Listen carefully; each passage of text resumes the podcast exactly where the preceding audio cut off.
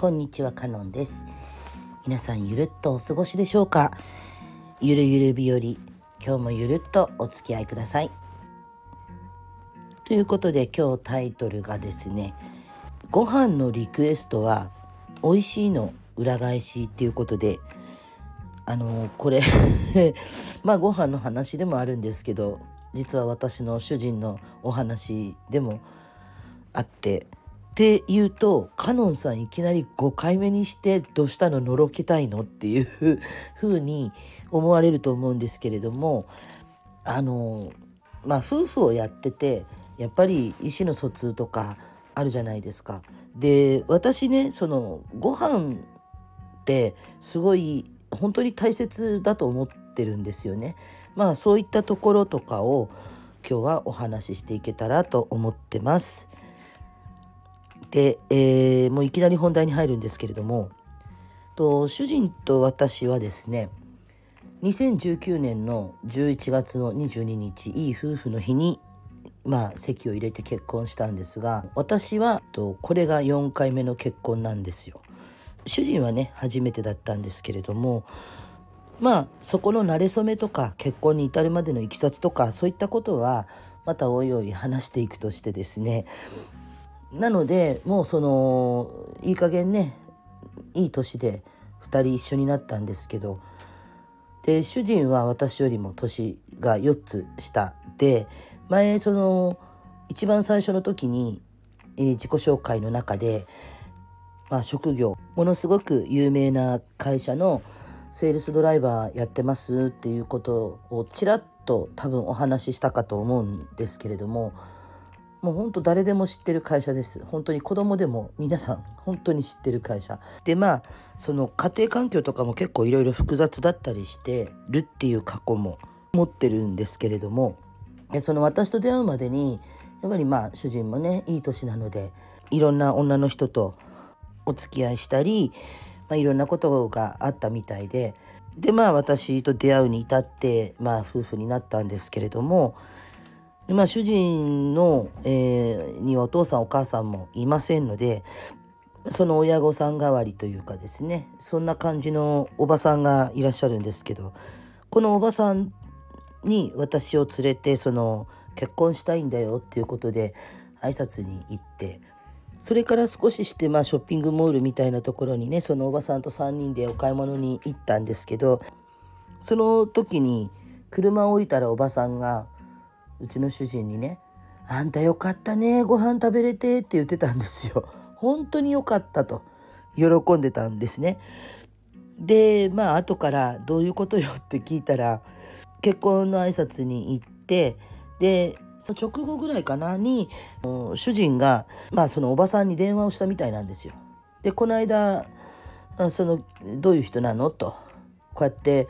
その彼女さん連れてきたけれどもっていうことでお話をしてたらば主人がその時に「いやあいつあのご飯できるんだよ」って言ってだから家にいてもその普通にご飯食べてるし時々お弁当も持たせてくれるんだよっていうことを言ったらすごく喜んでたらしいんですね。っていうのがね、まあ、今までうちの主人はその付き合ってきた女性にほとごとく恵まれてなかったみたいでその稼いだお金とかをそれまでの彼女がみんな彼女さんたちの欲しいものとかをこう買ってで使いまくると、まあ、あれが欲しいこれが欲しいあれ買ってこれ買ってみたいな。じゃあ家事とかしてくれるかっていうとそれはなかったらしいんですね。ものすごい礼遇されてただからもう一言で言うと ATM みたいな扱いされてたみたいなんですよ。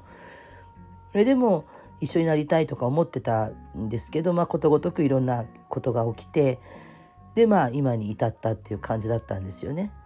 でその今まで一緒にいた人たちはそのご飯とかもほんと作ってくれなくてでご飯を食べに行くとか、まあ、出前を取るとか要するにお金のかかることばっかりやってたっていうんですね。たまたま私その高校家政科だったので、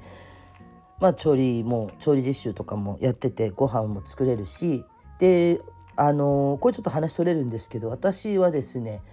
一通りのものは作れます。うん、でその和洋折衷本当にスイーツまで作れるんですよ。自分で言うのもあれなんですけど。パンとかもこねて生地からね時間があればですよ。今は本当あんまりそういう時間がないしやっぱりね作るとなると本当にその場所とかも欲しいし。だからあんまりやらないんですけどでも時間とか余裕がある時はパンとかも本当に作ったりとかケーキ作ったりとかもしてましたかつてはね。であとですね何だっけお魚もおろせたりとかするんですね。なので本当にねそういう人に今まで巡り合わなかったみたいでもう本当に忘れもしないんですけど付き合いだしてすぐ一緒に暮らして始めた時主人がなんかご飯作ってって言った時があるんですよ。それでもう時間的に買い物に行ける時間でもないえでも作ってってえっていう感じになってあ冷蔵庫材料あったかなって言ってカパッと開けたらそのちょっとした野菜とか肉とかまあ余り物的に入ってたんですね。でまあそれでちゃちゃっと作ったのが確かそのニラ玉と野菜炒めとそれとねにんにく粉吹き芋ってやつなんですよ。その3品を出して「ごめんね簡単で」って言ったら主人が「うわーこんな豪勢なご飯ありがとう」って言って食べてくれたんです「おいしいおいしい」って言ってでも作った私からするとですね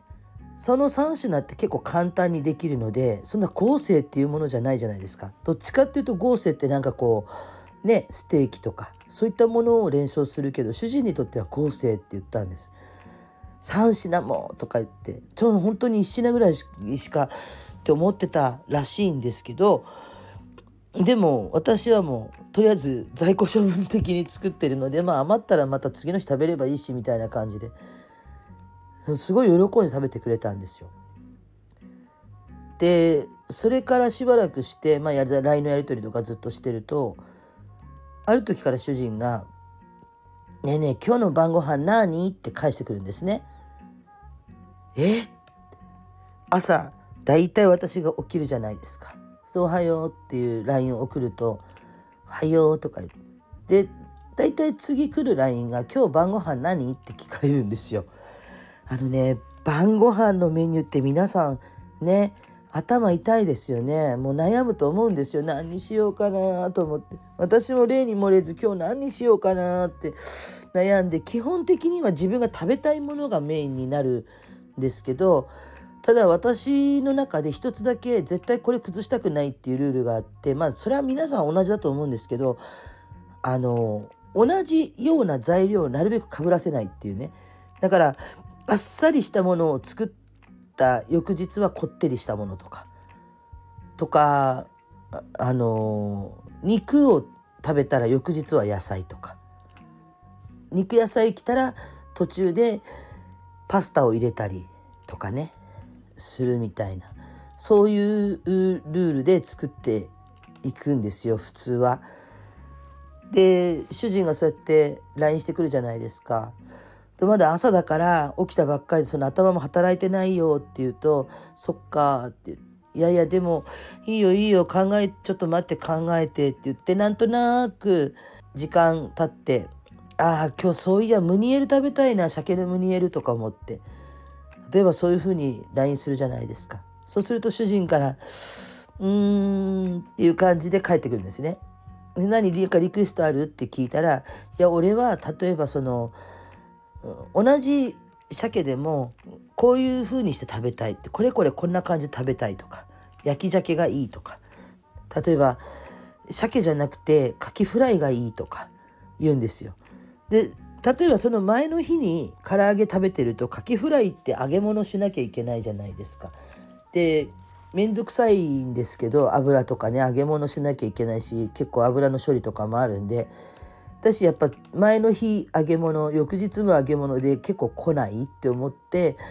いや昨日唐揚げやったから今日はフライするとまた揚げ物のパレードになるけどいいのって言ったらいや食べたいみたいなそんな感じで晩ご飯って決まっていくことが多いんですようちは。で最初の頃ねこのリクエストがずっと来てで作った時最初の頃はこう美味しい美味しいって食べたんですけどだんだん言わなくなってきたんですね。だけどリクエスト続くんですよずっとね これである時愚痴を吐いたんですよ私が「いやもうさうちの旦那さんさ」が朝起きたらねいつも「今日の晩ご飯何?」って聞いてくるんだよね。でなんかリクエストがあるかいって聞くと「いや特に何でもいいよ」みたいな。何でもいいが一番困るやろって思うんですけどたまにじゃあじゃあそれで私ハンバーグ食べたいと思ってじゃあ今日ハンバーグするわって言ったらあじゃあハンバーグやるんだったら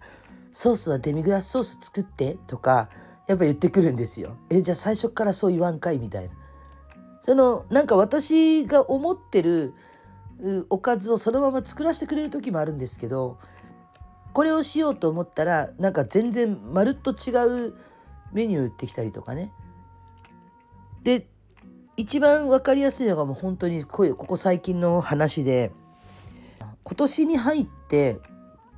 私あの麻婆豆腐を作ったんですよ。で今まではその忙しかったのでその丸宮の麻婆豆腐の素みたいなあるでしょあれをまあ使ってお豆腐とドンって切ってやってたんですけど先日からですねその YouTube を見ていたらその動画の中で麻婆豆腐を作ってる人がいてひき肉からね。でそもそも私そういう献立に迷うと必ず使ってるアプリがデリッシュキッチンなんですけどそのデリッシュキッチンもなんかそのひき肉から麻婆豆腐こう作るっていうのがあってああそういえば家政科の時も作ったなと思って私結婚してその旦那さん4人と変わった4人変わったんですけどでもその誰との中でもそのあまり作ってこなかったのがこの麻婆豆腐だったんですよ。でもその動画の中で作ってるのを見てすっごく美味しそうと思って何気に時間もあったし休みだったから「今日麻婆豆腐作るよ」って言ったら「ほら食べる」って言うから「いやいやその元は買わないでひき肉から作ってみるよ」って言ったらなんかすごい「うん分かった」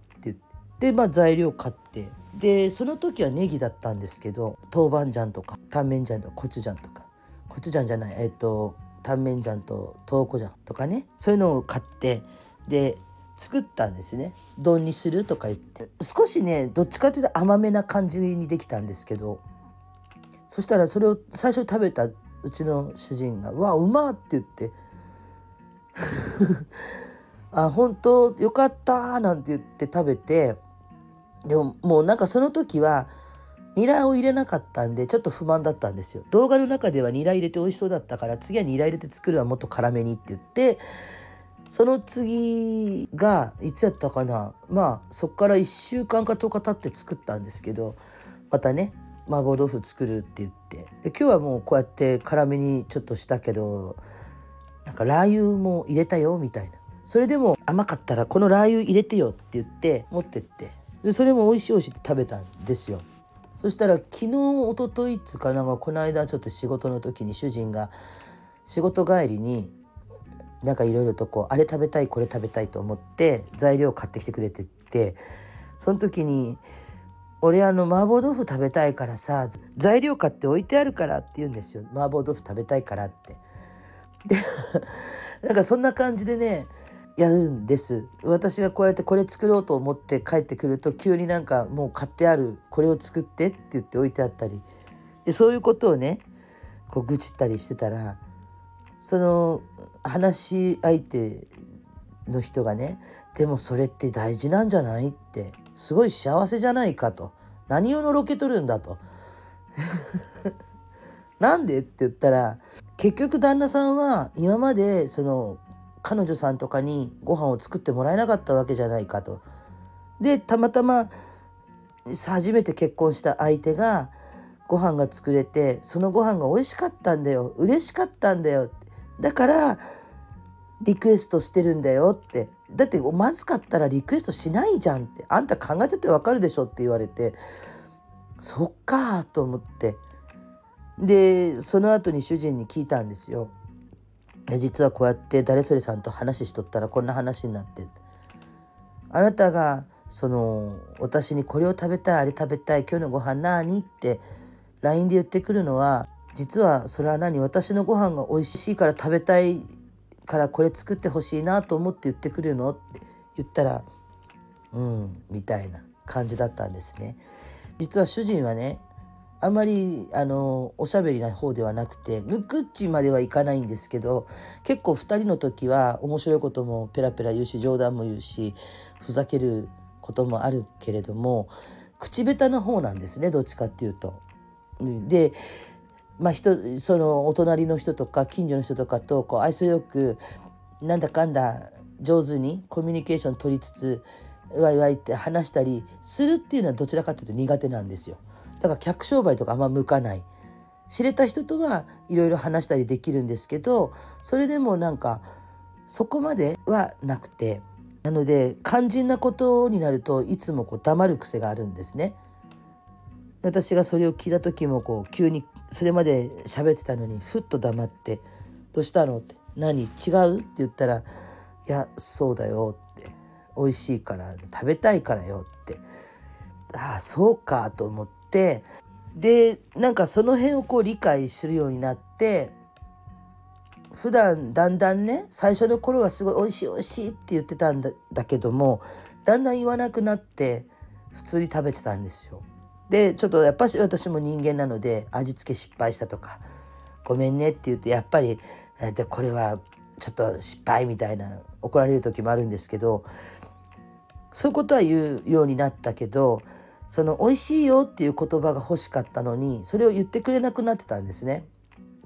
だけどよくよく考えたら毎日のように「今日のご飯何?」とか「今日はこれだよね」とか「今日は俺これ食べたい」とか言ってくるんですよね。それは口下手な主人の「お前のご飯は美味しいよ」って言ってくれてる裏返しかなと思うことにしたんです。そうするとねなんか献立立てたりとかその買い物行くからねって言われた時にデリッシュキッチンなんかでああれも作ってあげたいこれも作ってあげたいって思うようになってで今はその一人暮らしでね食べてたこれより全然楽しい。主人が食べるのを見るのが楽しいっていう感じになってきた。そもそもね料理ってやっぱそういうもんじゃないかなと思うんですよ。私の父親もコックさんやってたことがあってで食の方には結構うるさかった時期があるんですけどどんな人間でもやっぱ食べ物って必要ででご飯ってね絶対嘘つかないです。裏切らないです。もう作った人の感性とか心って絶対にご飯に出るんですよ。で食べさせてあげたいと思って心を入れたら入れたほどどっか美味しいです。よっぽど下手な下手で作れないって言ってても例えばそういう人が頑張って食べさせてあげたいこの人に食べてほしいと思って作ったのがたとえそれが目玉焼きでいびつでもなんかその目玉焼きって愛情の味がしたりするもんなんですよ。でよくねその私占いとかやってて「旦那さん何考えてるか分からないんです」とか「うちの主人が」とか「なんかご飯も当たり前だし」みたいなことを言ってくる人がいるんですけど「ご飯一緒に食べてますか?」って聞いたら「はい」でも私なんかもうただご飯を作ってただ食べさせてる飯炊き女みたいなもんですとか言うんですよ。で大体ご夫婦ってねそのそうなった時は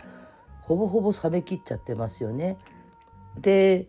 いつも言うのが「ああご飯が来たから作ってやんなきゃな」と思って作ってないか。なんかその食べさせなきゃいけない？ご飯が来たからまあお腹すかしとるやろうしって言って作るんじゃなくて自分が食べても美味しくて誰が食べても美味しくてっていうのを想像しながら作った方がいいんじゃないですかねって言うんですよ。っていうのがねちょっと意味あれって分かんない人いると思うんですけど基本的に美味しいご飯って食べるのって楽しいじゃないですか。食べ歩きとか楽しいじゃないですか。で例えば自分がそのご飯を作ってそれが美味しかったら多分楽しく食べれると思うんですよ。んなんか美味しい今日ちょっと待ってこれ作ってみたけどなんか超うまくねみたいなそこにお酒美味しいお酒があったらもうもっといける感じでしょ？でもし家族が自分の作ったご飯をありたがたがってくれなかったらいいよどうせそのご飯私が後で一人で食べるもんねぐらいの感覚でいいと思うんですよ。だけど作ってやってんだから食べさせてやってんだからって作ったご飯って美味しくないです正直。なんかこの子たちは今日はこれ食べ食べたそうだったからじゃあこれをこんな風にしてあげようみたいな。食べてほしいっていうよりも美味しいっていう顔をさせたいなサプライズでっていう感覚で作った方が美味しいしで正直ご飯で会話ってできるんですよね。でよくあの言われるのが「男は胃袋をつかめ」と。私も昔言われました。男を落としたかったら胃袋をつかめと。でそれを言われた時に大体カノンはまあでも胃袋をつかめるだけの料理の技術持ってるから、まあ、大丈夫だろうと。そうですね。自分そうなんですね。うん。でもうんどうだったかな私。まあいいんですけどね。そういうふうに言うでしょ。美味しいご飯を作れる人に悪い人はいないと思うし。でご飯美味しいって食べる人に本当に悪い人っていないんですよね。うちの主人が私と結婚した時も最初の方に戻りますけどお話がねちょっと飛ぶんですけどご飯を作れなかったら結婚しなかったっていうふうに言った時今となってはなるほどって思うんですよ。今までは単純にその彼女と一緒にいたいとかいろんな思いがあってもうご飯作れなくても結婚したら治ってくれるだろうと思っていた。だけれどご飯を作れる人がいてそのご飯を食べた時にわあ美味しいと思った本当に美味しかったんだって言うんですよ。でこの人のご飯一生食べれる？食べてみたい？そんな大げさなことは言わなかったんですけど結局そういうことじゃないですか。でうちの父親もその本当に食って大事だよってその人のバロメーターから何からが全部その食でわかるっていうふうに言っててだからご飯は作れた方がいい、まあ、ちなみにね私妹が3人いるんですけど3人の妹たちはまあ微妙ですね味付けとか。なのでそれをね自分が作ってあなんか私今日自画自賛してもいいんですよ料理だから自分が作った料理だからもちろん謙虚に出す時はあのちょっとつまんないもんですけどみたいにして出しても食べる時はうんなんかいい感じできたじゃんって思ってもいいと思います。だって美味しいんだもん美味しいものを美味しいって言えなかったらもう終わってるしでそういうご飯を食べて美味しいって言わない家族美味しいって言えない夫婦はもう違うのかなって私思うんですね。で主人の場合は最近本当に美味しいっていう時は本当に「わうまっ!」とか言って食べる時もあるんですけどでもほぼほぼ付き合いだした時みたいな感じでこう甘いようなこう「あ今日のご飯も美味しいよ」とか「甘い」みたいなことでもなくなりました。なくなったけれどもそれでも欠かさず何か思い出したみたいに「今日のご飯は何？俺これ食べたいよ」ってリクエストしてくるっていうのはもう美味しいって言ってるものの裏返しなのでだから周りは言うんですよ。自信持ちなよって。顔が可愛いとかおしゃれとかそういうところでねみんなこう自信持ったりする。女はでもさって化粧で化けれるし着飾ろうと思って着飾ったらその辺の人たちと一緒だよ。胃袋をつかまれるなんてそうそうできないと。だって料理ってやっぱりやろうと思わないとねできないしやっぱりいろいろ失敗しながらやっていくじゃないですか。自分でその味を覚えてでこの味を作るにはどうしたらいいだろうって考えたりしなきゃいけないじゃないですか。私も最初小学校4年生ぐらいだったかと思うんですけど初めてもうおかずまでを作ったんですよね。一番最初はお米を研ぐことから覚えてでご飯作れるようになりたいって言ったらうちの母がまずお米の研ぎ方から覚えなさいって言われてそれでお米の研ぎ方を教えてもらってそれでご飯をを炊飯器に入れて炊くまでの工程をいつもやってて。でそのうちに今度はガスの使い方を教えてもらって。でそれが使えるようになった時に味噌汁を作れって言われて味噌汁を作るようになって。でご飯と味噌汁まあ要は合わせた猫まんまですけどそれはね自信持って作ってました。一番最初に作ったのはわかめと豆腐の本当にオーソドックスなその味噌汁だったんですけど。で小学校6年生5年生だったかな？4年生あ4年生でしたね。4年生の時にハンバーグ目玉焼きを乗っけたハンバーグを作ってっていうのがもう最初です。だからほぼほぼそれはねあのたまたま母が買ってた NHK の「今日の料理」っていう番組があるんですけどそれのテキストをある時期定期購読しててたまたまその夏休み特集っていうのがあってで子供たちがなんかハンバーグを作ってたのを見てああこの子たちが作れるってことは自分もできるかなと思ってやってみたのがきっかけ。でそこからほぼほぼもう独学で覚えていってまあ私の場合は父がコックさんやってた絡みもあってで味とかも調整したりとかっていうのを少しずつ教えてもらってで今に至るんですよね。だから別に調理師になりたかったから家政科行ったわけでもないしそのご飯が好き作るの好きだったから行ったわけでもなくて家政科に行った理由も本当にまたこれもお話ししますけど後にねちょっとした理由で行ってるんですよ別に自分の意思ではなかったんですけどたまたま料理ができてお菓子も作れてってやってた時にそういう家政科に行ったもんだからまあ料理のことを学べてでもっとレパートリーが広がったっていう感じだったんですよね。だから今もその正直デリッシュキッチン見ます。わあの忘れてたりとかもするし。ただ調味料とかのその配合はもうほんと目分量です。これだけこのくらい入れたらこのこういう味になる。これだけ入れたらこんな味になるって。大さじ1杯とかあの水の量とかもちろん守りますけどその大さじ1とか書いてあるのはほぼほぼ守らないでもう自分の感覚で入れていきます。でも味は変わることはないです。そのために味見をするからね。だから私本当にご飯作るのは嫌いか好きかって言われたら好きですね。今は大好きです。一人暮らしの時はなんかあの今日はこれ作って美味しく食べようかなって感覚だったんですけど一回体を壊して静養中に作ってましたけどそれはなんかお腹空いたからたまにこんなん作って食べたら美味しいかなっていう感覚でしかなかったのでなんか食べたいものを食べたいように作って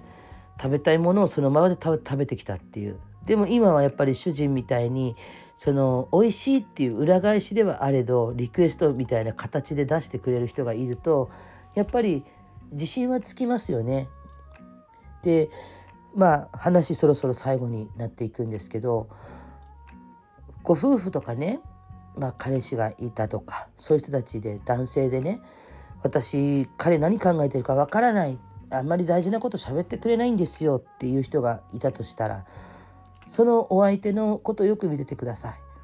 あんまりいろいろと言わなくてもどっかしら対応してくれてることってあるから態度でね表現してくれる人の方が多いです。ごめんねって謝ってくれない頭下げないじゃんねって思っていてもどっか違うところでごめんねっていうことを表してることってたくさんあって私の主人もそのタイプなんですけどまあね美味しいって言わないでリクエストしてくるわけですからね。